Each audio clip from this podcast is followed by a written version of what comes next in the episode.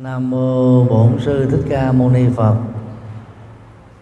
Cùng à, tất cả tăng đoàn Phật tử chùa Liên Trì. Chủ đề pháp thoại hôm nay là các nghịch lý của Phật tử tại gia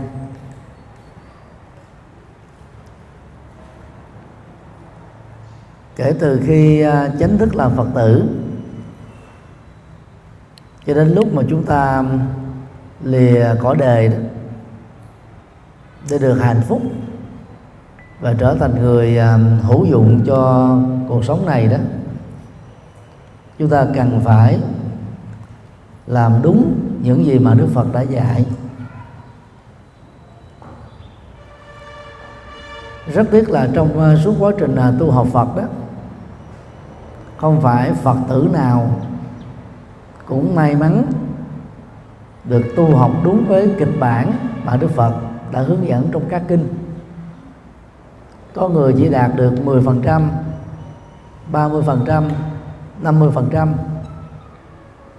có người là từ cái mức độ trung bình đến khá, đến giỏi, đến xuất sắc. Thì từ trung bình khá trở lên đó được xem là đạt yêu cầu. Còn dưới trung bình đó có nghĩa là chúng ta vẫn tiếp tục là các phật tử ngoài cổng chùa.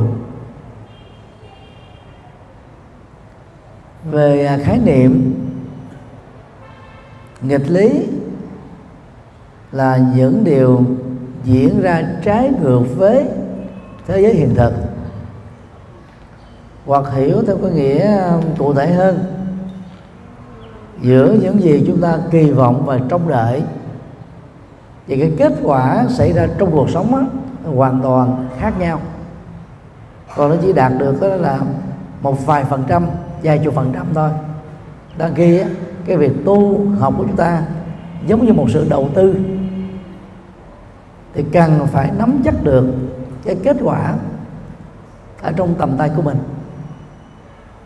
Do đó nêu ra một số nghịch lý mà các phật tử tại gia thường gặp phải. Cho để giúp cho chúng ta có được một cái tấm bản đồ tu học Phật bài bản hơn, có kết quả hơn, để mang lại an lạc, hạnh phúc cho bản thân mình cũng như là tha nhân. Dĩ nhiên là những điều mà chúng tôi chuẩn bị nói ra đây đó, có thể xa lạ với những gì mà phần lớn các quý phật tử đã biết. Và do vậy đó thì đừng nên nghĩ rằng là chúng tôi là người đã phá phê phán chỉ trích những cái à, tập tục đang được tu học ở tại Việt Nam mà xem đó như là một cái lời à, cùng nhắc nhở nhau dựa vào tinh thần Phật dạy trong các kinh. Và bằng à, cái cái động cơ và thái độ đó đó, thì chúng ta sẽ tránh được những cái ngộ nhận không cần thiết. Nhờ đó, việc tu học Phật của những người đại gia và tất cả những người đệ tử Phật nói chung đó có được một kết quả mỹ mãn.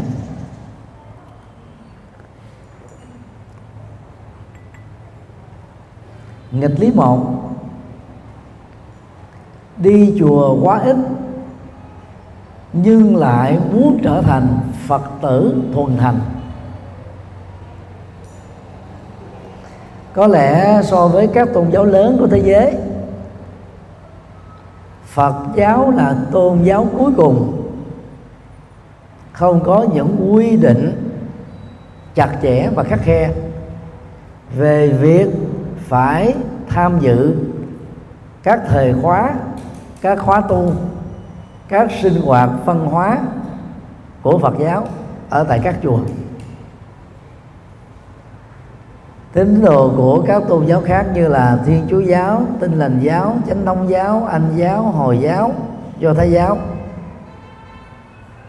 Ta xem cái việc mà đi đền thờ của họ, nhà thờ của họ đó là một cái quyền lệ thiêng liêng mà các tín đồ đó cần phải thấy.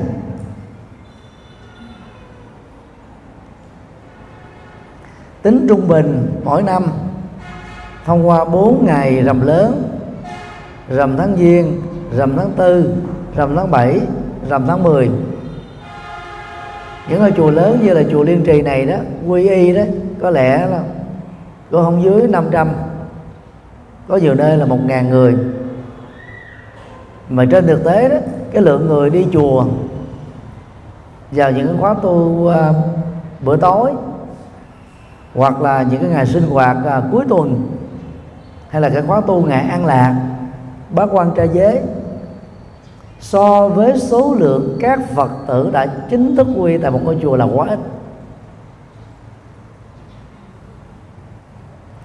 Cũng có một số phật tử từ lúc quy y thì mỗi năm á, đi chùa được có hai ba lần thôi. Đó là vào dịp tết vào à, rằm tháng 7 điều đó đó, chúng tôi tạm gọi là những vị này đã vô tình bỏ đói thực phẩm tâm linh từ Đức Phật cho bản thân mình và gia đình của mình.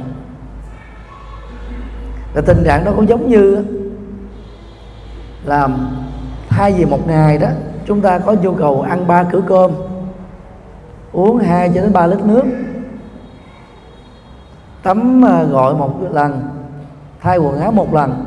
Thậm chí còn phải trang sức phẩm là làm cho mình trở nên tự tin hơn, đẹp đẽ hơn. Từ đằng này đó, một năm chúng ta chỉ, gọi là, cho mình ăn thực phẩm, tâm linh của Phật á, có một vài lần thôi, thì chẳng có thấm béo gì hết á. Chúng tôi tạm gọi các phật tử, loại đó đó là những người phật tử ngoài cổng chùa. Tôi cảm thấy rất là tội nghiệp cho những phật tử như vậy. Đang khi khắp thế giới này đó, từ thế kỷ thứ 19 khi bắt gặp được cái chân lý của đạo Phật ở tại Ấn Độ, những ờ, nhà chính trị, nhà kinh doanh, nhà duy thức lỗi lạc ở phương tây đã đành phải từ bỏ các đạo gốc của họ, chánh thức ờ, trở thành phật tử để tu học theo phật vì trước lý của ngài sâu sắc quá, giải quyết được nhiều vấn nạn, nỗi khổ niềm đau của nhân sinh, của bản thân, của gia đình. Đang khi đó là các phật tử, nhiều người lại không thấy được những giá trị đó. Cho nên việc đi chùa quá ít đã không thể làm cho các vị trở thành các phật tử thuần thành. Trong kinh pháp cú đức phật có đưa ra một ảnh dụ mô tả về tình trạng này. Cũng giống như ờ, một cái muỗng inox nằm ở trong một cái tô canh. Thì dầu cho để ba chục năm, cái hương vị của canh á, nếu mà mỗi ngày được hâm nóng lại để không bị hư, thì cái muỗng inox này nó không hấp thu được bất cứ gì từ cái hương vị canh đó. Là bởi vì bản chất của inox là không hấp thu tương tự, những người đó lâu lâu mới tạc vào chùa một lần. Mà chủ yếu là gì? Thắp hương, rồi lại phật được vài ba lại thì cầu sinh thôi. Thì không thể nào thấm béo được tương cho Phật pháp được. Thì làm sao mà có được những giá trị lệ lạc cho bản thân mình? Và những sự kỳ vọng như thế đó sẽ rơi vào tình trạng mà Đức Phật đã cảnh báo trong bài kinh đầu tiên, đó là kinh Đại chư Pháp Luân cầu bắt đắc khổ, tức là nỗi khổ về tâm lý. Do chúng ta kỳ vọng nhiều, ước vọng nhiều, cầu nguyện nhiều mà không được tội nguyện trong trong thực tiễn.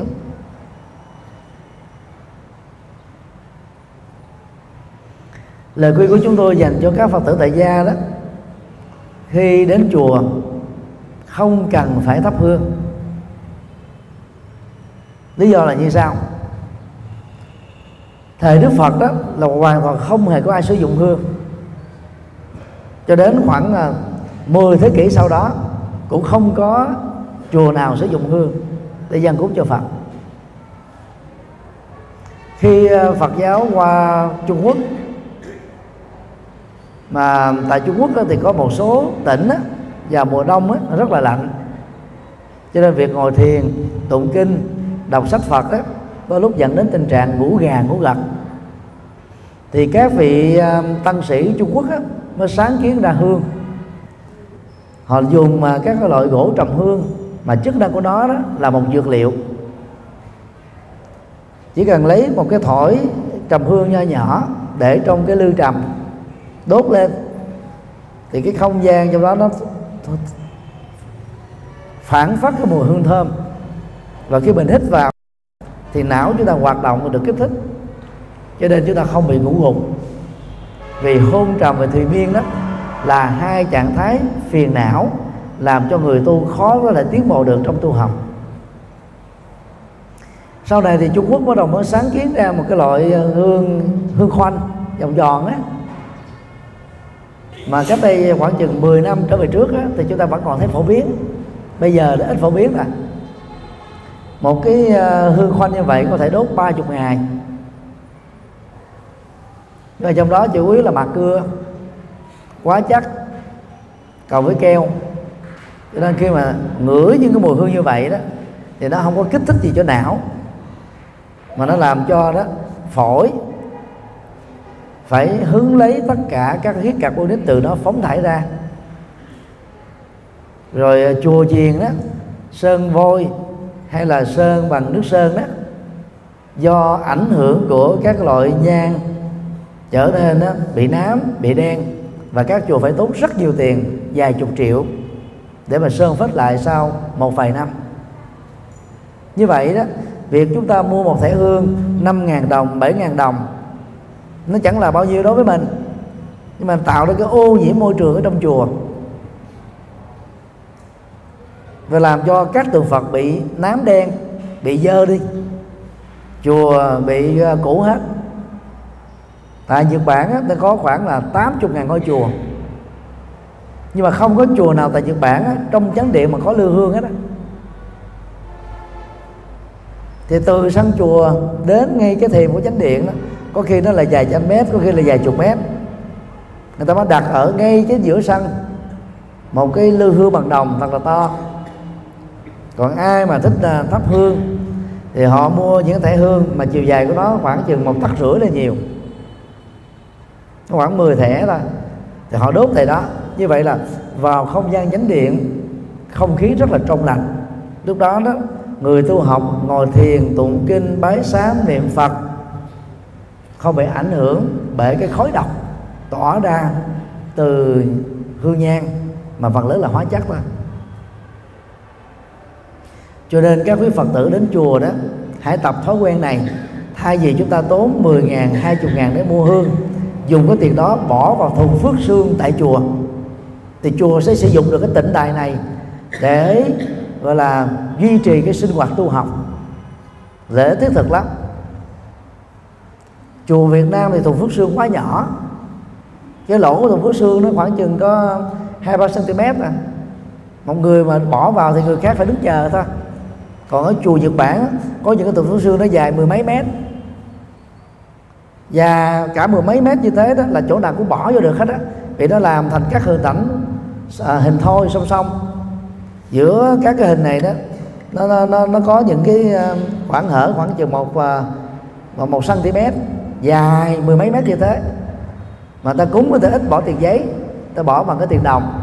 Cho nên đứng cách à, 5 mét ta vẫn thấy vô được do đó là phật tử, người nhật bản người ta cúng chùa khá nhiều, nhưng mà ta không đốt hương trong chánh điện phật. Như vậy, muốn trở thành phật tử tuần thành, kể từ khi làm phật tử chúng ta phải siêng năng đi chùa, siêng năng tham gia các cái khóa lễ tụng kinh, siêng năng tham dự các cái khóa tu do các thầy trụ trì, sư cô trụ trì tổ chức phần lớn các chùa đều có cái à, đoàn quán gia đình phật tử. Thì là các phật tử lớn tuổi có con cháu chúng ta phải dẫn dắt như một trách nhiệm đạo đức để con em của mình đó, đến chùa vào ngày chủ nhật để sinh hoạt gia đình phật tử. Cái công thức mưa dầm nắm đất nó rất là phù hợp với à, mọi trường hợp trong đó có trường hợp tu. Đức Phật mô tả trong kinh tạng Bali đó, giống như đang giữa trưa hè, nắng nóng 40 độ C. Một lữ khách đi mệt mỏi, phát hiện ra có một cái ao hồ nước trong. Chầm mình xuống cái ao hồ đó đó, cơ thể người đó nó được thư giãn. Và sau khi bước lên khỏi cái hồ, người nó cảm thấy mát mẻ vô cùng. Và do vậy, ngày nào lữ khách đó cũng đến cái hồ này để tắm mát. Thì dựa vào hình ảnh đó đó, chúng ta có thể hiểu rằng là đức phật khích lệ chúng ta đó phải xuyên đi chùa, mà không phải đó, một năm chỉ đi vài lần mà phải đi mỗi ngày. Nếu ai ở nhà xa đó, thì tại nhà của chúng ta mỗi người phải có một cái nghi thức tụng niệm công việc. Và dành ra tối thiểu ba chục phút để tĩnh tâm tại bàn thờ Phật, ở tư gia của mình. Khắp nơi trên thế giới đó, tại à, các khách sạn, thuộc các nước phương Tây, có đạo Thiên Chúa và đạo Hồi đó. Thì cái cái bàn ở trong khách sạn bao giờ cũng có một quyển kinh thánh.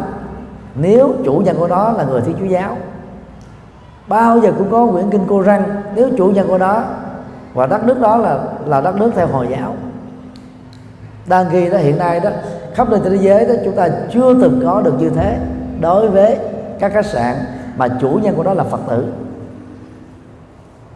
Và nhiều gia đình đó gọi là mê tín đến độ không dám đem quyển kinh phật về nhà sẽ có tội. Cho nên đó các quý phật tử, làm sao phải sở hữu một quyển kinh thuần việt gia đình mình 10 thành viên phải có 10 quyển kinh thì mỗi người sử dụng một quyển độc lập. Thì lúc đó đó, chúng ta mới đọc kinh và hiểu được những lời Phật dạy cho mình. Nhờ đó đó, ứng dụng vào trong đời sống thực tiễn, một mặt chúng ta trở thành Phật tử tường thành, mặt khác đó, chúng ta giải quyết được tất cả các vấn nạn khổ đau của bản thân, gia đình, xã hội, quốc gia và ngay cả thế giới. Phải tập điều này như là một thói quen tích cực và phải nói không với tình trạng là phật tử ngoài cổng chùa. Và muốn làm được như thế đó, các quý phật tử phải bỏ những cái nhận thức vô cùng nguy hại và đã phá phật giáo rất là khéo léo. Phật tại tâm. Rồi thờ thờ cha kính mẹ mới là chân tu. Đó là hai câu nói vô cùng nguy hiểm.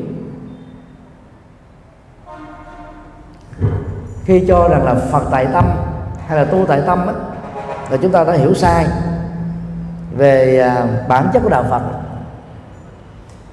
Cái giới từ tại là ở đó nó, nó, nó đi theo sau đó là một cái à, nơi chốn. Phật không thể ngự trong tâm của chúng ta được. Chúng ta phải tu tâm chứ không phải là tu tại tâm. Tu tâm là sửa cái tâm mình sửa ý thức mình sửa thái độ, tâm tư, nhận thức, để từ đó chúng ta thay đổi thói quen, lối sống.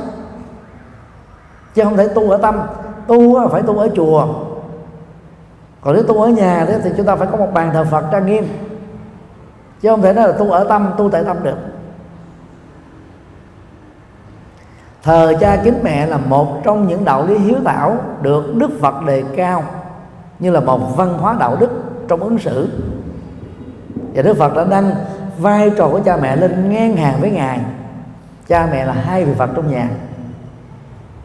Nhưng không thể nói là thờ cha chính mẹ mới là chân tu. Thờ cha chính mẹ chỉ là tu về đạo lý hiếu thảo thôi. Còn đang khi đến tu phật đó, nó có nhiều phương diện ngoài hiếu thảo. Chúng ta còn tu trong mối quan hệ vợ chồng, tu trong mối quan hệ bà con làng xóm, tu trong mối quan hệ chủ lao động và người hợp tác lao động tu trong mối quan hệ là, là, là lãnh đạo đất nước với người dân tu trong mối quan hệ giữa tăng sĩ và phật tử. Tu ở mọi nơi mọi chỗ chứ không thể nói là chỉ có tu ở nhà mới là chân tu được. Do vì ngộ nhận tai hại đó rất nhiều các phật tử tại gia khi mình đó, có đủ được hiếu thảo nghĩ rằng là như thế tôi đã chân tu rồi tôi đã đầy đủ rồi tôi không cần đi chùa ở miền bắc và bắc trung bộ có một cái câu quy hại tương tự đó là trẻ vui nhà già vui chùa. Quan niệm quy hại đạo pháp Phật giáo này đó đã làm cho nhiều Phật tử đó đến tuổi u 60 trở lên mới đi chùa. Còn dưới tuổi đó mà đi chùa người ta nói rằng là người này là bị tâm thần tâm lý bất bình thường chán đề thất tình à, thua lỗ à, bất tài vô dụng mới đi chùa chúng ta phải mạnh dạn đổi lại. Trẻ vui chùa, già vui nhà. Khi mà lên đến 70 tuổi, đi đứng khó khăn. Mà con cháu đi làm không có cơ hội để chở mình đi, mình ở nhà. Mình tu vẫn được. Vì chúng ta đã có mấy chục năm đi chùa tu rồi. Thì đến cái từng tuổi đó, chúng ta đã đủ kinh nghiệm để tự tu ở nhà. Còn tuổi thơ từ 3 tuổi trở lên, phải dẫn các cháu đến sinh hoạt tại chùa để có được một cái đạo đức cao quý có một tương lai tươi sáng là thương cha kính mẹ, nhớ ơn thầy cô giáo, rồi ơn tổ quốc, ơn đồng loại, trở thành người không dựa lẫm có tinh thần tự lập, rồi biết dùng trí tuệ đạo đức của mình để phụng sự nhân sinh. Do đó, để trở thành phật tử tuần thành, chúng ta phải cố gắng đi chùa mỗi ngày. Và tối thiểu đó, một tuần phải có một lần đi. Như vậy một năm chúng ta phải có 48 lần sinh hoạt Phật pháp tại chùa. Còn nếu chưa đạt được cái chuẩn tối thiểu đó đó, thì nhiều vị đã là Phật tử rồi, vẫn là Phật tử ngoài cổng chùa thôi. Để vượt qua được cái cái tình trạng nghịch lý này đó, thì các quý Phật tử hãy dâng cao tràng pháo tay để cam kết. Nghịch lý hai làm thiện quá ít. Mà lúc nào cũng mong được á, chư Phật và thiện thần gia hộ. Nghề lý này nó nó nó có hai cái uh, lý do. Thứ nhất á, là do chúng ta hiểu biết quá ít về Phật pháp. Có nhiều người là chưa từng đọc kinh Phật luôn. Lý do thứ hai đó là chúng ta khởi lòng tham quá nhiều. Nó giống như đầu tư kinh tế mà bỏ ra đó, một cái vốn rất là nhỏ, mà muốn lấy được thành quả một ngàn lần, hai ngàn lần, mà không thèm nỗ lực đầu tư gì hết á. Cái đó đó sẽ rơi vào tình trạng cầu bắt đắc khổ, không có lợi ích gì cho người tu học Phật đó. Một trong những nguyên nhân dẫn đến cái nguy hại này đó, ngoài hai điều nữa trên còn là cái câu khích lệ cho các phật tử. Nội tông, ở giai đoạn đầu, hai câu này như sau. Lại phật một lại, tổ diệt hà sa, niệm phật một câu, phước sinh vô lượng. Đây là câu nói mang tính khích lệ. Cho những người chưa hiểu đạo Phật là cái gì hết á. Và vì thích cái lòng tham, được khích lệ như thế cho nên họ đến chùa, họ lại Phật, họ niệm Phật trong giai đoạn đầu. Nhưng mà sau khi vào chùa rồi đó, thì các chùa phải có trách nhiệm tháo mở nhận thức sai lầm của Phật tử tại gia, do mê tính dị đoan. Rồi rất tiếc đó, những nơi chủ trương tương tự như thế này đó lại không tháo mở phương tiện mà họ đã đặt ra để dẫn dắt những người sơ cơ. Đó là cái lỗi với Phật pháp và lỗi với Đức Phật rất lớn.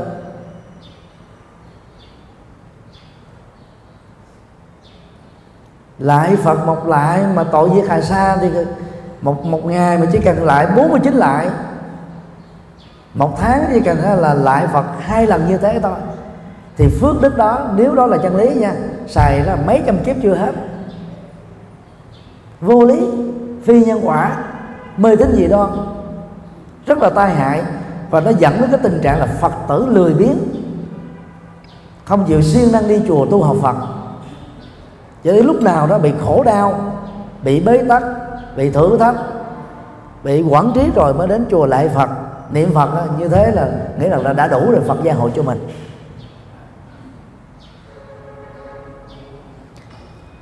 Lợi ích của việc lại phật đó gồm có bốn điều như sau.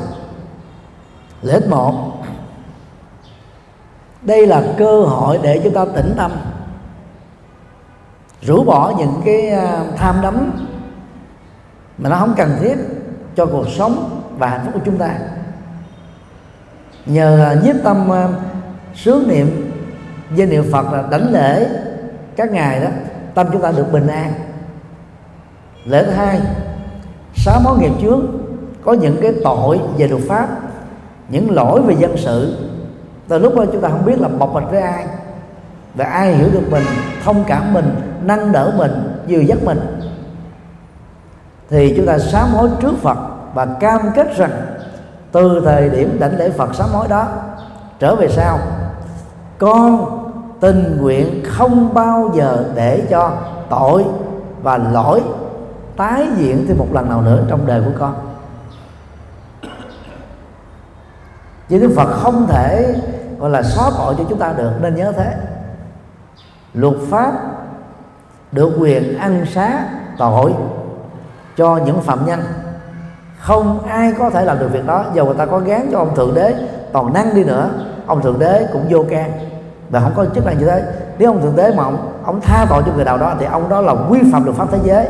Và vi phạm luật pháp ở tại các quốc gia mà người được ông ấy tha tội.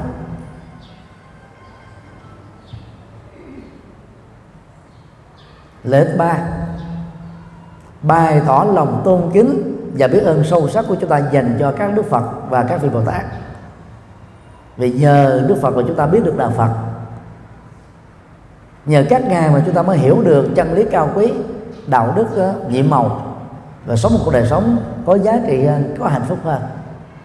Chúng ta đảnh lễ với lòng chí thành chí kính.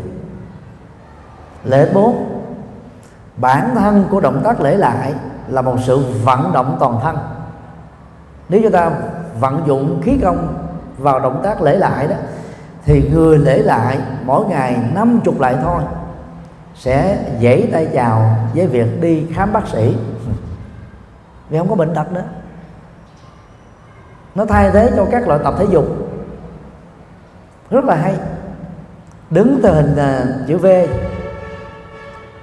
Nhón hai gót chân lên hít một hơi thật dài trung bình 6 đến 7 giây hai tay chấp thành bức sen đưa lên trên trán và bắt đầu đưa cơ thể xuống. Hai đầu gối khụm lại. Rồi à, 10 đầu ngón chân á là chống ở trên mặt đất. Hai gót nâng lên để đưa toàn thân chúng ta từ từ hạ xuống. Rồi hai cái cùi chỏ tiếp với mặt đất. Chán chúng ta tiếp với mặt đất lòng tay ngửa lên và liên tưởng rằng là mình đang nâng bằng chân và mũi mình đang hôn bằng chân Đức Phật. Sau đó đứng dậy, cúi tay xá chào và bắt đầu lại động tác như thế. Khi chúng ta nhón lên, hít hơi thở vào thì díu hormone môn lại thì nó trị được bệnh trĩ, nhất là trĩ ngoại và làm thường xuyên như vậy nó trị luôn cả được trĩ nội. Và chúng ta phải liên tưởng rằng là toàn bộ cái động tác đó đó, nó được tiếp nhận cái cái cái cái năng lượng trên toàn thân của chúng ta nó đang như là rung động trong toàn thân của chúng ta. Mình cảm thấy rất an lạc, hạnh phúc lắm. Và tiếp tục làm như thế. 49 lại. Chỉ mất trung bình đó hai chục phút thôi. Còn đối với người lớn tuổi, nhiều nhất là 25 phút. Quý vị, chịu khó làm mỗi ngày như thế đi. Sức khỏe dẻo dai, đau nhức xương khớp, rồi tê phù, bại liệt sụi hay là chứng bệnh tim mạch béo phì ờ, gan có mỡ, hay là máu nhiễm mỡ, nó sẽ tan biến rất là nhanh. Chứ không thể nói là lại phật là được phước sanh vô lượng. Không thể đúng như vậy được. Lại phật đó, nếu có phước là gì? Phước được tôn kính. Mình tôn kính phật thì mọi người ta tôn kính mình. Muốn có lời phước nào chúng ta phải gieo trồng phước đó thôi chứ không thể nói lại phật là mọi thứ đều được hết. Còn về niệm phật đó chứ thực chất là gì? Chúng ta được tĩnh tâm để đạt được chánh niệm. Các đức phật quá khứ, hiện tại, vị lai đều có 10 đức hiệu, bao gồm như lai, ứng cúng, tránh biến trì minh hạnh túc, thiện thệ thế gian giải, điều người trường phu thiên nhân sư, phật thế tôn. Không chỉ đức phật a di đà có 10 đức hiệu đó, phật nào cũng giống nhau. Cho nên người tu tịnh đồ tông nó phải bỏ đi hai câu này. Thập phương tam thế phật a di đà đệ nhất, mười phương ba đề các đức phật. Phật a di đà là số dách đó là mê tín, đó là bất công, đó là thiên vị, đã là phật với nhau rồi, không có phật nào cao, phật nào thấp hết trơn không có phật nào số 1 phật nào số 2 còn nếu tạm dùng là phật số 1 thì phật thích ca là số 1 vì phật thích ca là người sáng lập ra đạo phật, nhờ có phật thích ca đó, chúng ta mới biết được các đức phật khác. Và đức phật chúng ta rất là rộng lượng, độ lượng, bao dung. Giới thiệu đệ tử của mình cho các đức phật khác, giới thiệu các đức phật khác cho đệ tử của mình biết. Không có sợ mất đệ tử. Không bỏ sẻn tri thức. Cao thượng vĩ đại như thế cho nên nếu gọi là số 1 thì Phật tất cả là số 1 chứ không có Phật nào khác.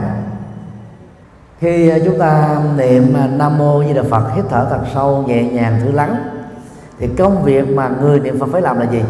Đừng để cho lời cầu nguyện nào can thiệp vào lúc chúng ta niệm Phật. Thì như thế chúng ta sẽ đạt được chánh niệm. Mà chánh niệm thì tạo ra sự an lạc ở tâm, an lạc ở thân. Đó là cái kết quả của việc niệm phật niệm phật như thế thì gọi là thiền. Chứ không thể nói là niệm phật đó là, là tội diệt hà sa phước sanh vô lượng đó là mê tín gì đó. Ai cho rằng hai câu đó là lễ cho phật giáo thì tôi cho rằng đó là hiểu đạo phật quá thấp. Rất nhiều phật tử thời gian vì tin vào hai câu nói này mà trở nên lười biếng với phật pháp lười biếng đi chùa lười biếng tu học. Niệm một câu lại một lại mà được phước như thế thì thì đi đi chùa làm gì nữa? Thì cái đó là cái nghịch lý rất là nguy hại. Mà là phật tử thuần thành á, chúng ta phải mạnh dạn nói không. Không nên tiếp tục. Sống ở trong là bánh vẽ, ăn bánh vẽ, thưởng thức bánh vẽ, vì bánh vẽ không thể ăn được. Mà nếu ai lỡ ăn bánh vẽ thì cũng không thể no được để vượt qua cái nghịch lý ờ, nguy hại này đó, thì xin quý phật tử hãy dâng cao trào pháo tay để cam kết.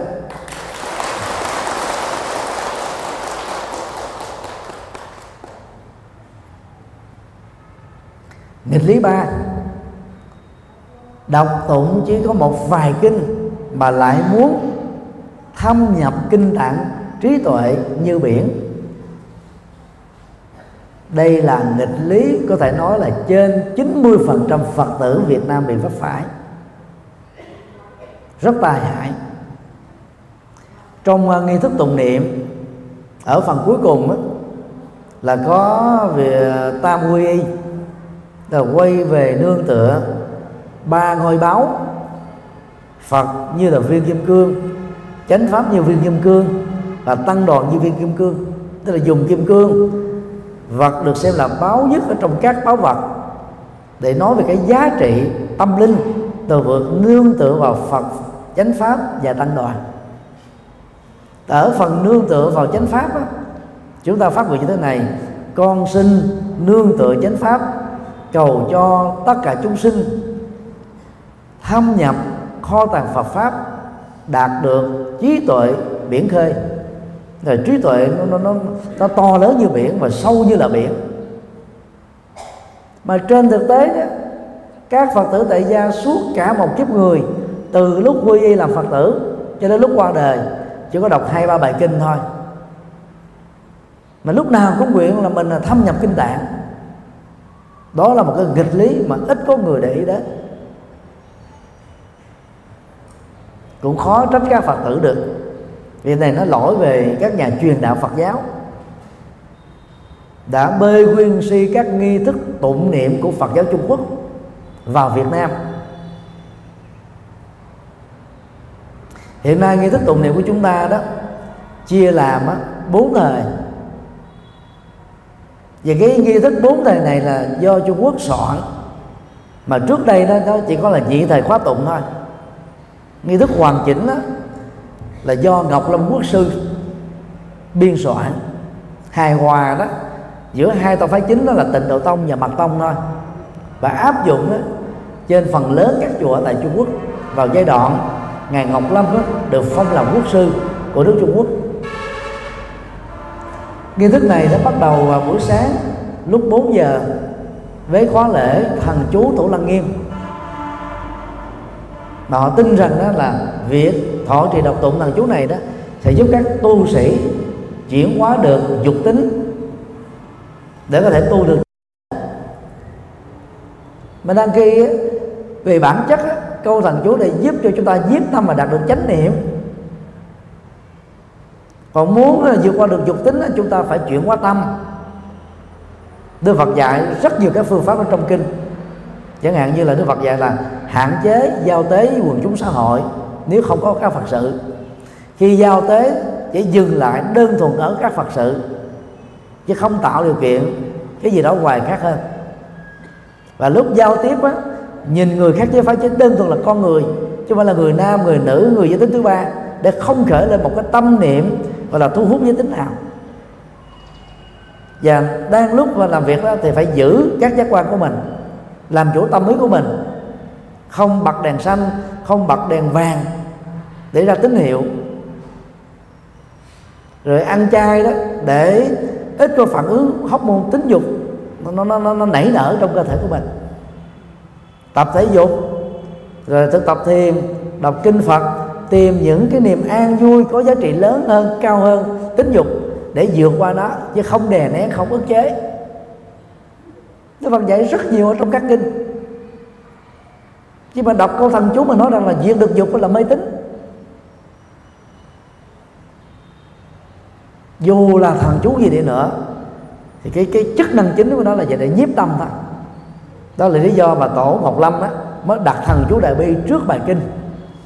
Vì theo ông á là thần chú á, là nó dễ lẹo lưỡi lộn chữ. Nếu không tập trung cao độ thì quên và sau khi đọc cái thần chú đại bi 3 phút, tâm mình được lắng yên rồi thì bắt đầu mới qua đến bài kinh chính của Đức Phật. Thì lúc đó, chúng ta sẽ tập trung sâu sắc hơn nhờ đó chúng ta hiểu thấu đáo được lời Phật dạy. Tụng kinh giả minh Phật chi lý.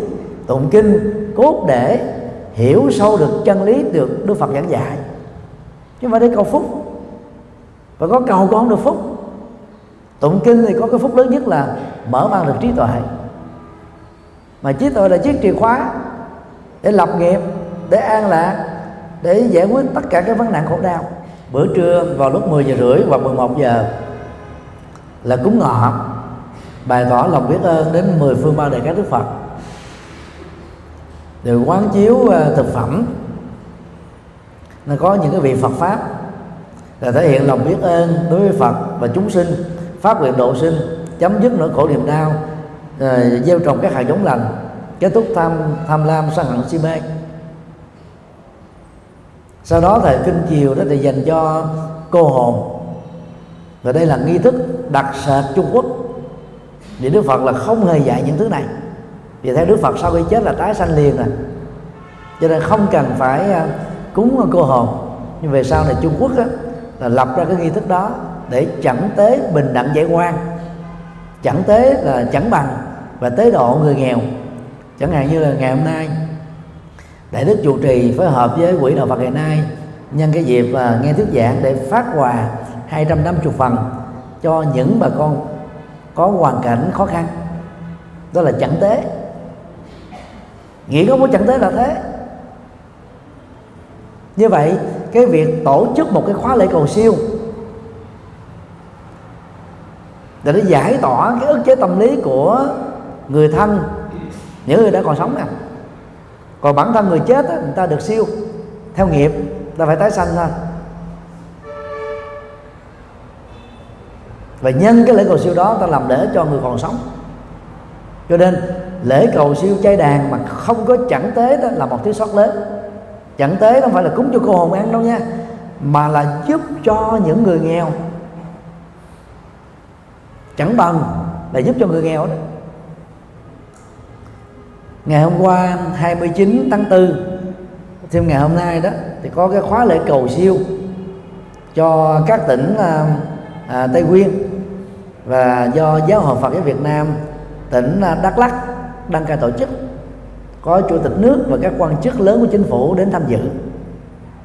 Mặc dù Phật giáo chủ trương rất rõ sau khi chết nhiều nhất là 49 ngày là tái sinh hết rồi còn đại đa số là tái sanh liền ngay lập tức, theo học thuyết 12 nhân duyên. Thì đến những ngày lễ, thì người ta vẫn tổ chức lễ trai đàn. Phật giáo vẫn chủ trương như thế. Lý do là gì? Giải tỏa tâm lý của các gia đình. Có người đó là bỏ mạng, quên mình cho độc lập chủ toàn của của dân tộc. Cho nên chúng ta phải nhớ ơn họ một cách trịnh trọng để mới khích lệ được những người còn sống. Tiếp tục yêu nước để bảo vệ mảnh đất thiêng liêng của tổ quốc. Bởi vì theo đức phật đó à, yêu tổ quốc và nhớ ơn tổ quốc là một trọng ân phải làm thôi. Chứ đừng có hiểu là khi làm lễ cầu siêu như vậy đó, thì các hương linh nhờ đó mới được siêu.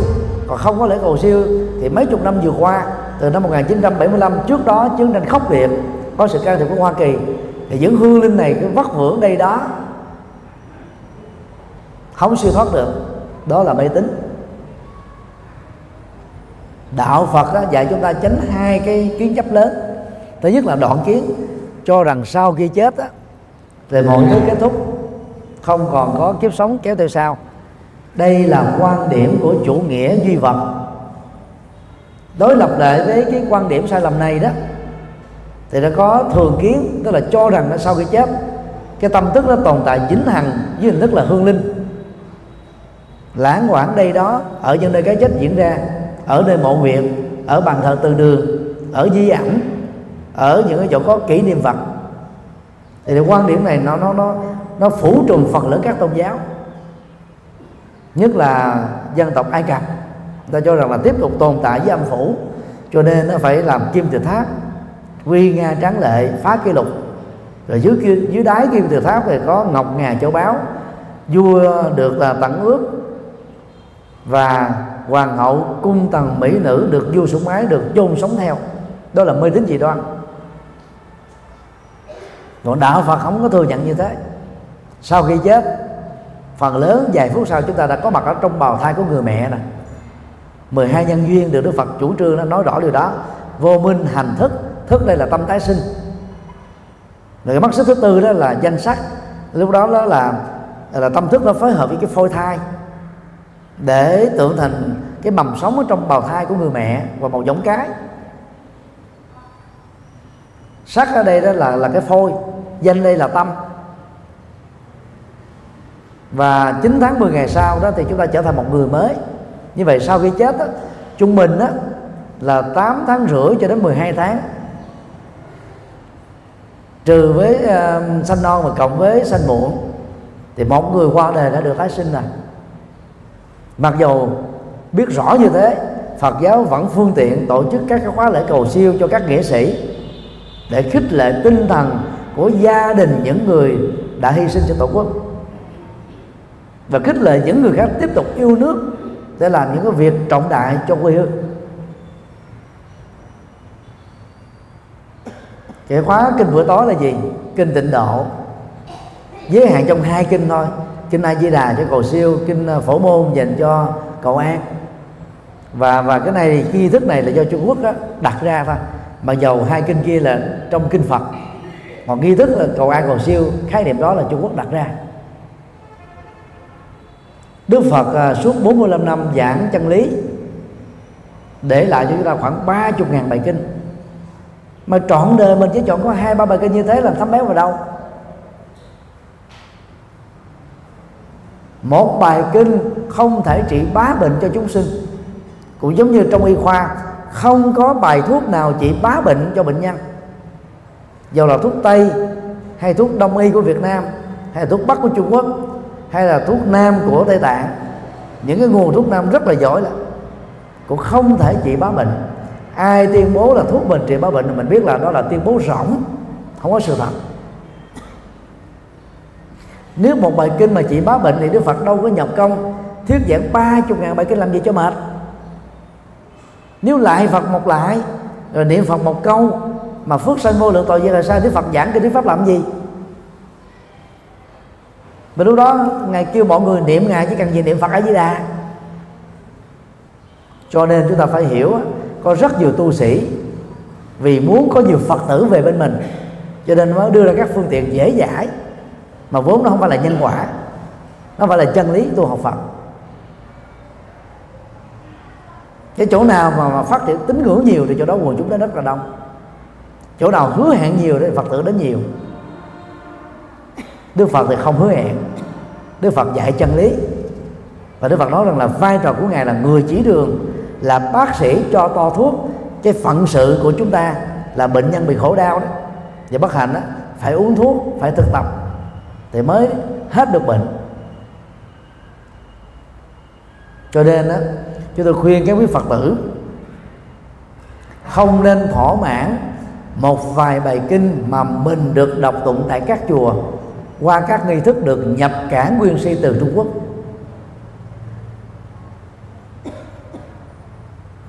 Phật giáo Đại thừa của Trung Quốc khác hoàn toàn với Đại thừa ở tại Ấn Độ.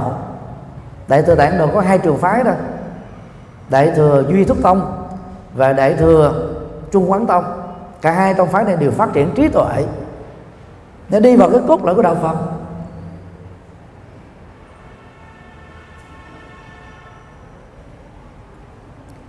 Để ờ, các quý phật tử ờ, có cơ hội đọc thêm nhiều kinh đó, thì chúng tôi giới thiệu ờ, ba nghi thức sau đây đã được phổ biến ờ, miễn phí trên mạng nè dưới dạng ebook dưới dạng sách nói dưới dạng trang web. Ai ờ, thích hợp với cái, cái dạng nào thì ờ, có thể sử dụng dạng đó. Quyển một nghi thức làng mai đại toàn do thiền sư Dứt Hạnh soạn vào năm 1994 và hoàn chỉnh lại lần cuối vào năm 2000 nghi thức này đó, ngoài những cái nghi thức tụng niệm từ sáng cho đến chiều tối tại các chùa và tư gia, còn có 25 bài kinh mà phần lớn là được dịch từ kinh điển A Hàm và kinh điển Bali. Nó gần với cuộc sống đời thường của các Phật tử tại gia. Rất là lợi ích, rất là dễ hiểu, rất sâu sắc, rất toàn diện. Quyển thứ hai, Kinh tụng hàng ngày do chúng tôi biên soạn vào năm 1994 tái bản nhiều lần và được ấn tống bởi chùa Giác Ngộ. Thì quyển này gồm 1.000 trang, gồm có 49 bài kinh căn bản từ thấp đến cao thuần Việt. Người tu học theo quyển kinh này đó sẽ à, hiểu được một đạo Phật gồm có thế giới quan, nhân sinh quan, xã hội quan, đạo đức quan, tu tập quan và giải thoát quan đó là sáu phương diện vô cùng quan trọng mà các phật tử tại gia không thể không biết. Đọc kinh a di đà không, chúng ta không thể hiểu những vấn đề này được. Đọc kinh phổ môn chúng ta không thể hiểu những vấn đề này được. Quyển ba, kinh Phật cho người tại gia. Do chúng tôi soạn dịch và ấn hành năm 2013 gồm 1.000 trang, tổng hợp 63 bài kinh chia làm năm nhóm kinh. Các kinh dạy về đạo đức, các kinh dạy về tình yêu, hôn nhân, gia đình, quản trị xã hội, quản trị đất nước, nghệ thuật làm vua. Các kinh đó dạy về triết lý, cao siêu, giản dị. Các kinh dạy về thiền định và phương pháp vượt qua nỗi khổ niềm đau. Và các kinh về tịnh độ bốn nhóm kinh đầu, phần lớn các phật tử tại gia, có thể nói là chín mươi mấy phần trăm là chưa từng biết đến. Cho nên dành thời gian nên đọc để hiểu đức phật rất sâu sắc, rất toàn diện. Đáng để chúng ta tôn kính ngài và là ngài là bậc vĩ nhân, vĩ đại nhất trong tất cả các bậc vĩ nhân đã từng có mặt trên địa cầu mấy mấy tỷ năm nay.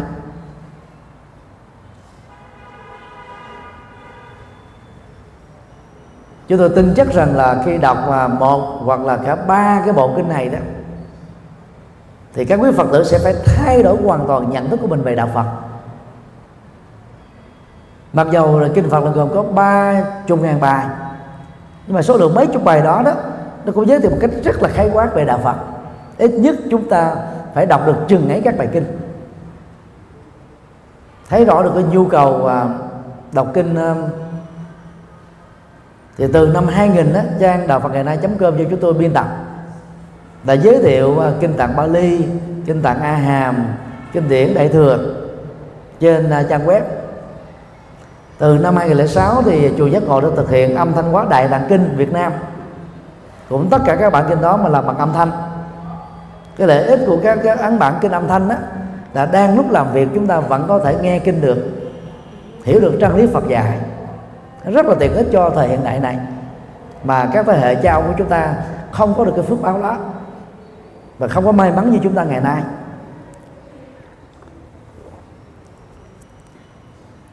Chỉ cần à, có một cái điện thoại, iPhone, smartphone, iPad, hay hoặc là một đường dây internet tại nhà, mỗi tháng tốn trung bình có 80 ngàn, chúng ta có thể nghe các bài kinh này và hàng trăm các quyển sách đối Phật giáo do chùa giác ngộ thực hiện cũng như là nhiều chùa khác cũng đồng, đồng thực hiện. Hoàn toàn miễn phí. Quý vị chỉ trả tiền dịch vụ điện thoại. Thế còn các cái trang web à, phổ biến à, sách nói Phật giáo kinh à, âm thanh Phật giáo là hoàn toàn miễn phí. Nghe thật nhiều đọc thật nhiều chúng ta mới thâm nhập được kinh tạng.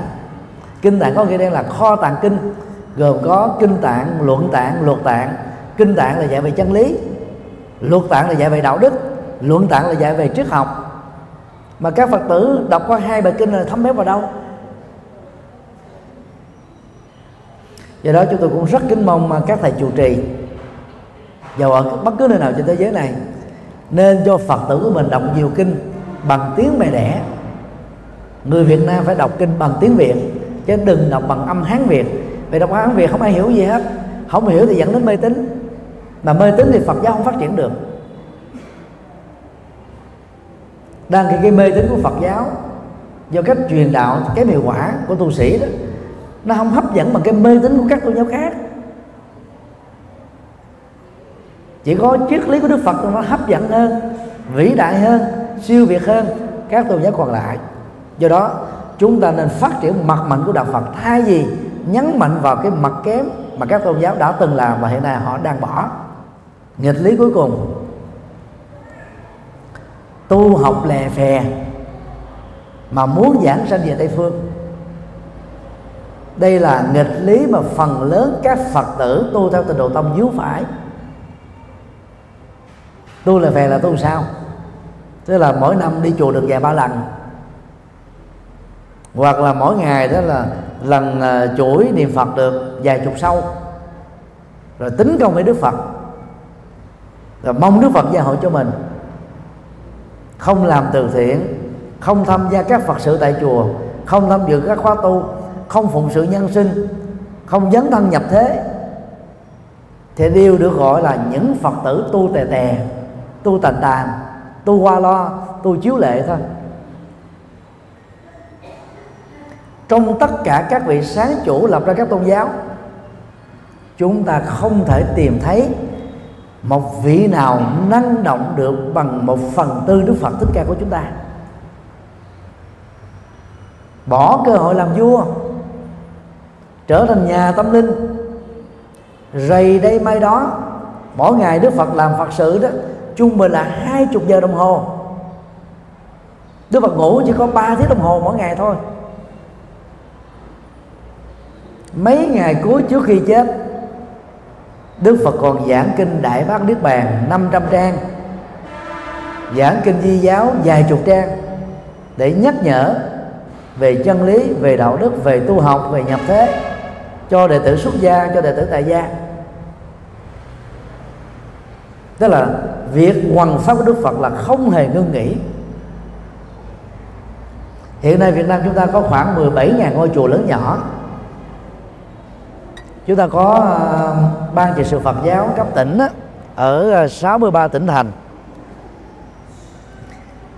Mỗi một tỉnh thành là chúng ta có 35 giảng sư. Nhưng mà trên thực tế đó có thể nói là 80 phần trăm các tỉnh thành Phật giáo chỉ có một giảng đường thôi. Một tỉnh có lúc nó dài 100 cây số 120 cây số, hoặc tối thiểu phải là 60 cây số. Mà chỉ có một giảng đường, thuyết giảng một tuần một lần, thì Phật à, Phật tử không mê đến gì đâu, mới là chuyện lạ.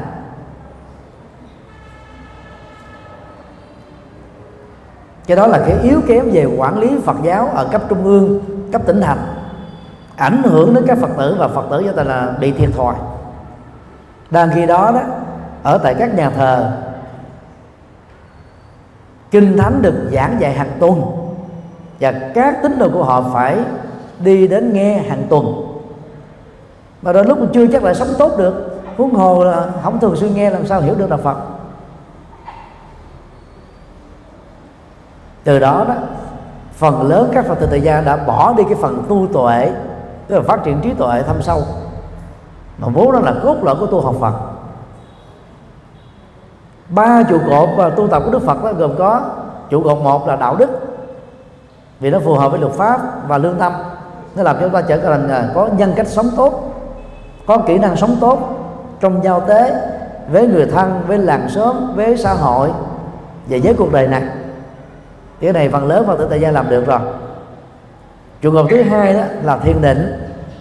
Thiền định đó không phải chỉ dành à, cho thiền tông mà thiền định là tất cả các tăng ni phật tử phải tu. Tu thiền định nghĩa là làm chủ cảm xúc, làm chủ thái độ, làm chủ tâm tư, làm chủ nhận thức, làm chủ các động tác đi đứng nằm ngồi, nói đến động tịnh thức ngủ. Ngồi thiền chỉ là một phương pháp nhỏ để giúp chúng ta đạt được những điều vừa nêu thôi, chứ không phải là duy nhất. Thì cái phần này chúng ta bị khiếm khuyết cần phải bổ sung. Và trụ cột thứ ba là trí tuệ. Hầu như các phật tử tại gia cho rằng là tôi không có trách nhiệm về cái việc học phật. Việc đó dành cho các thầy tu. Truyền bá chân lý phật đó là chuyện của các thầy tu còn chúng tôi không có trách nhiệm đó. Nói như thế là chúng ta thiếu sót đấy. Trong à, kinh tà, tạng đại thừa đó có một cái quyển kinh nổi tiếng là kinh duy mơ cật lấy tên của vị cư sĩ truyền bá chân lý nổi tiếng vào thời đức phật để đặt tên bài kinh này. Và bài kinh đó nó khích lệ cái tinh thần nhập thế về phương diện giáo dục, hoằng pháp, tri thức của phật tử tại gia. Gần 10 năm qua, giáo hội phật giáo việt nam đã đào tạo ra rất nhiều các hoàng pháp viên cư sĩ để làm công việc dẫn dắt người thân mình, làng xóm mình, hiểu được đạo Phật, trở thành Phật tử thường thành. Do đó các Phật tử phải tu thêm trí tuệ. Là tu trí tuệ đó, thì gồm có ba phương diện. Phương diện một là đọc thật nhiều kinh điển Phật pháp để có được trí tuệ như biển lớn. Và phải đọc kinh điển thuần Việt. Rồi ai có thêm ờ, kiến thức ngoại ngữ, cổ ngữ, bao gồm tiếng anh, tiếng hoa, tiếng bali, tiếng sanskrit, tiếng tây tạng, thì đọc thêm chúng ta sẽ hiểu được đạo phật sâu sắc hơn phương diện hai, trí tuệ đạt được do chúng ta nghiền ngẫm chân lý phật. Đọc cái gì không hiểu thì hỏi các thầy, các sư cô, không có đón mò đón mù. Bây giờ trên internet cái gì cũng có, muốn tìm hiểu cái gì chúng ta đánh từ khóa thì chúng ta sẽ hiểu được. Chúng ta có đến mấy chục cái bộ từ điển Phật học. Tiếng Việt miễn phí trên mạng. Chỉ cần vô Google gõ từ điển Phật học, chúng ta sẽ có rất nhiều cái đường đường đường link dẫn đến các cái trang web đó để tra khảo. Quá phước báo, quá đầy đủ. Chỉ cần chúng ta quản trị thời gian là làm được thôi và phương diện ba là trí tuệ đạt được do chúng ta tu học Phật. Tức là có thực tập thiền, có thực tập đạo đức, có tham gia các khóa tu, đến chùa thường xuyên. Thì đó là ba phương diện mà ai làm đúng đều sở hữu được trí tuệ. Chứ trí tuệ không phải là cái gì đó cao siêu người làm được trí tuệ đó thì sống phù hợp với nhân quả, phù hợp với đạo đức, phù hợp với luật pháp. Có tầm nhìn xa, hiểu biết rộng, giải quyết được các vấn nạn. Nhìn đâu là thấy rõ một một các vấn đề. Không còn mê tín dị đoan, không còn sợ hãi, lo lắng căng thẳng, phiền muộn, ưu tư, sầu bí u não. Đó là những biểu hiện của người có trí tuệ. Và phật tử phải làm được việc đó còn về phước báo đó thì đức phật chia làm là là năm nhóm. Thì chúng ta phải đạt được tối thiểu là 3 trên năm thì mới trên được mức độ trung bình. Phước một là phước tướng phước tướng là liên hệ với gen di truyền của ông bà cha mẹ. Bây giờ nếu chúng ta chưa có được cái cái phước tướng về, bởi gen di truyền đó, thì ở kiếp này chúng ta phải biết tập quan hỷ, tùy hỷ công đức. Sự sức khỏe và mạng sống của những người khác. Một cái hỗ trợ duyên đó là gì? Cúng hoa cho phật. Là lúc nào tâm mình cũng cởi mở quan hỷ, rộng lượng bao dung. Thì ở kiếp sau chúng ta sẽ sinh ra một cái gia đình mà gen di truyền của gia đình đó tạo ra cái phước tướng. Nam là điển trai, nữ thì đẹp gái. Cao ráo, đẹp đẽ nhờ đó chúng ta dễ dàng thăng tiến xã hội và đạt được nhiều thành công trong đời. Tập thể dục à, ở cái tuổi 10 cho đến tuổi 16 uống sữa nguyên chất cũng là cái cách để nâng chiều cao, cải thiện chiều cao so với cha mẹ ruột của mình, trung bình là một tấc. Thứ hai là phước tài sản. Phước tài sản thì gồm có tiện ích vật chất, nhà cao, cửa rộng, tiện nghi đủ đầy làm mà ăn ở đâu là thành công đó, giàu sang đó. Đã sở hữu được tiền bạc rồi, thì cái đó nó không bị mất đi. Bởi lũ lụt, bởi hỏa hoạn, bởi nhà nước tịch thu, bởi người thân phát của, bởi bệnh tật. Và muốn như thế đó, thì chúng ta phải biết bố thí cúng dường, giúp đề cứu người, thực hiện hạnh từ bi. Phần lớn các phật tử tại gia bỏ sót cái phương diện này thì làm sao mà phước sanh vô lượng? Không có làm phước mà muốn có phước là mê tín. Do đó khi các thầy trụ trì nơi mình đang tu học, vận động làm phật sự, vận động làm thiện sự, vận động làm tư thiện xã hội, chúng ta phải hưởng ứng. Người có nhiều làm nhiều, người có vừa làm vừa, người có ít làm ít, người không có tiền thì làm bằng công sức. Đừng bao giờ nói không với với các hoạt động à, phước thiện mình làm phước mình hưởng có ai hưởng đâu. Và phước theo ta với từng kỹ số. Còn giàu sang phú quý mà không làm phước chết đi tài sản nó không mang theo được cái gì hết á. Khi còn sống mình tạo phước mới có giá trị. Chết rồi con cháu sở hữu theo kế thừa chưa chắc đã làm theo cái quyền nhận của chúng ta đâu. Các tỷ phú nổi tiếng của thế giới như là Bill Gates, Warren Buffett đã dành ra trên 50 tỷ Mỹ Kim cho các hoạt động từ thiện. Họ di chúc cho con em của họ một hai phần trăm để lấy lòng thôi. Còn toàn bộ 90 phần trăm còn lại, họ sung vào cái công quỹ từ thiện để lợi ích cho toàn thế giới này. Họ là những người theo thiên chúa giáo, nhưng mà làm rất là phù hợp với tinh thần Phật dạy. Đa khi nhiều Phật tử cứ mê tín lại Phật một câu phước sanh vô lượng, niệm Phật một niệm tội gì tại sao đâu làm phước gì nữa đâu đang kỳ đó, không có kinh thánh nào dạy làm phước sâu sắc toàn diện, quảng đại, vô ngã vị tha như kinh của đức phật dạy. Cho nên đó các phật tử phải phát nguyện làm cái loại phước. Thứ ba, đó là phước tài sản này. Loại bốn, phước thuận duyên. Tức là mình đi đâu cũng gặp được quế nhân phù hộ giúp đỡ. Nỗ lực lần đầu, lần thứ hai là thành công không có gặp ba chìm bảy nổi tám lên đên. Trở ngại thủ tục trở ngại pháp lý vân vân. Và muốn như thế đó thì chúng ta phải tha thiết và chân thành giúp đỡ mọi người không giấu nghề không đi đọt không trù dập không gây khó khăn không uh, lẳng lặng làm ngơ. Nó không với chủ nghĩa bạc cano nó không với vô cảm. Những gì mà chúng ta có thể làm được thì đừng có đề hà công sức hãy tình nguyện làm xung phong làm phát nguyện làm. Bồ tát địa tạng phát nguyện xuống địa ngục để độ cái dân anh chị giang hồ. Bồ tát trì địa phát nguyện là lắp đường lắp cống để cho ta đi bằng phẳng không bị tai nạn giao thông. Bồ tát quan thế âm á, thì phát nguyện lắng nghe nỗi khổ niềm đau với sự cảm thông rồi chỉ ra phương pháp để vượt qua nó. Mỗi một vị bồ tát đều có những cái phát nguyện lớn và đều làm những công việc lớn cho nên chúng ta phải tạo ra nhiều thuận duyên. Thì mình mới có được trổ quả thuận duyên ở trong tương lai. Và những kiếp sau. Loại năm là phước trí tuệ. Tức là sáng láng, minh mẫn, học ở đâu là đổ đạt đó, thậm chí là đổ đạt thủ khoa. Học ít mà biết nhiều. Có những cái không cần học cũng biết. Mà nhìn cái gì là thấy nó rõ một một, cấu trúc nhân quả của nó như thế nào. Đầu tư vào đó thì thành quả ra làm sao? Chúng ta không có do dự không có à, băn khoăn chần chừ. Rất dứt khoát rất là là là chắc chắn. Và đầu tư cái gì là thành công cái đó. Phước ngày càng được tăng trưởng thôi thì đó là năm lời phước báo được Đức Phật giảng dạy. Và khích lệ các Phật tử sở hữu nó.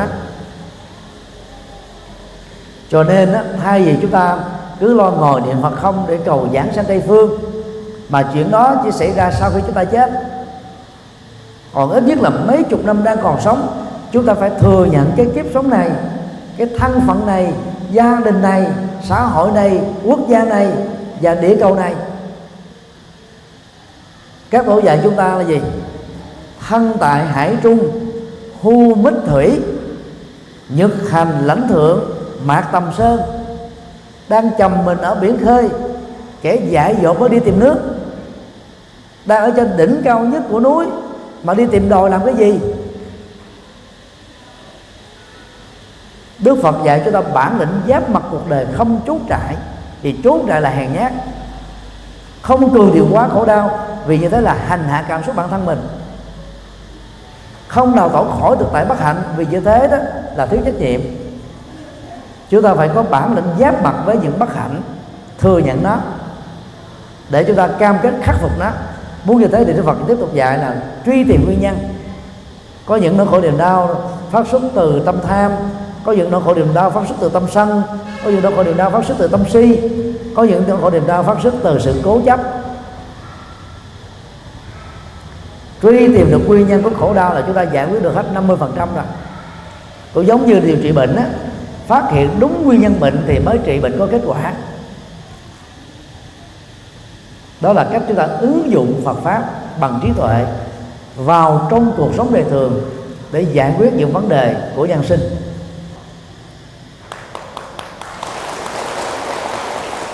Trong kinh A Di Đà, Đức Phật đề cập đến năm nguyên nhân mà ai làm đúng hết đó mới giảng sanh Tây phương sau khi chết. Thứ nhất là công đức lớn công đức lớn tức là làm Phật sự, làm thiện sự, làm từ thiện xã hội với tâm vô ngã và làm vị tha. Không có mặc cả phước báo. Thứ hai là căn lành lớn, tức là đầy đủ. Được ba cái căn lành là không còn tham lam, không còn sân hận, không còn si mê. Thứ ba, tạo nhân duyên tốt lớn, tức là dẫn dắt, khích lệ, hướng dẫn mọi người đến chùa tu hướng dẫn mọi người tham gia làm phật sự, hướng dẫn mọi người phụng sự xã hội. Thứ tư, quán pháp âm. Gió thổi, thông reo, suối chảy mây bay, đều xem đó là diễn thuyết tứ diệu đế bát chánh đạo thất bồ đề phần mà hiểu theo nghĩa bóng là gì? Lấy dữ liệu khổ đau của ta bà để xây chánh nhân tịnh độ, chứ không có đào tạo khỏi cái thực tại này. Đang sống quốc gia này mà cứ đi trông chờ quốc gia khác đang sống ở cõi ta bà này mà nghĩ, nghĩ đến cái tội cái tây phương là chúng ta là đang đang trốn trại cái đó nó không đúng với tinh thần Phật dạy. Là phải bắt chước hoa sen sử dụng bùn nhơ nước động để làm cho nó đặc biệt hơn các loại hoa còn lại có đầy đủ gương nhụy cánh hạt và hương sắc. Thứ năm niệm phật nhất tâm bất loạn mà muốn niệm phật nhất tâm bất loạn á, thì đừng có cầu nguyện đang lúc niệm phật. Sau khi niệm phật xong rồi chúng ta có hồi hướng công đức hồi hướng chung cho các chúng sinh. Thì trong đó đã đã bao gồm chúng ta rồi. Cái đó nó trở thành là phát nguyện độ sinh. Tâm mình trở nên à, là bao dung quảng đại như là tâm của các vị bồ tát. Còn phần lớn chúng ta thường cầu nguyện theo cái nhóm lợi ích. Nhóm lợi ích gia đình là chúng ta bị dướng kẹt nhiều nhất. Nhóm lợi ích huyết thống chúng ta chỉ cầu cho bản thân mình cha mẹ mình vợ chồng mình con cái mình người thân mình thôi. Còn thế giới này 7 tỷ mấy người đang khổ đau thì chúng ta phớt lờ. Như vậy đó cái cầu nguyện làm cho mình trở nên ích kỷ. Còn phát nguyện á, làm chúng ta là mở rộng lòng từ bi. Là phật tử tuần thành đó thì phải đào sâu vào sự phát nguyện. Phát nguyện sâu không đủ phải làm thực tiễn. Nhưng mà mình không làm gì hết mà còn phát nguyện không thì trở thành là hư tưởng quan tưởng, không tưởng, hay là duy ý chí duy lý. Đang khi chủ nghĩa của đạo phật là duy thực, là thực tiễn, chứ không phải là cứ mơ ngồi mơ ước không mà đủ đâu. Thì đó là năm điều được Đức Phật giảng dạy trong kinh A Di Đà. Ai sở hữu được năm điều này thì sau khi chết không cần cầu giảng sanh gì cũng giảng sanh thôi. Cái giống như ờ, mình đi xin visa, nhập cảnh vào những quốc gia tiên tiến. Phải hội đủ điều kiện thì mới được vào. Ở đây ai đã từng đi mỹ chưa? Giơ tay lên, thầy. Chưa có ai. Ai đã từng đi châu âu, canada, úc? Cũng chưa có ai. Buồn quá. Khi chúng ta hội đủ được các điều kiện được xét duyệt visa, chúng ta chẳng cần phải đi xin xỏ này nỉ gì cái ông nhân viên cấp visa chúng ta sẽ được mời vào đó và Mỹ người ta, người ta mời gọi ai bỏ trong tài khoản ngân hàng 500 ngàn Mỹ Kim có công ty xí nghiệp độc lập ở tại Hoa Kỳ thì chỉ cần nộp đơn là được chính thức trở thành công dân của Hoa Kỳ.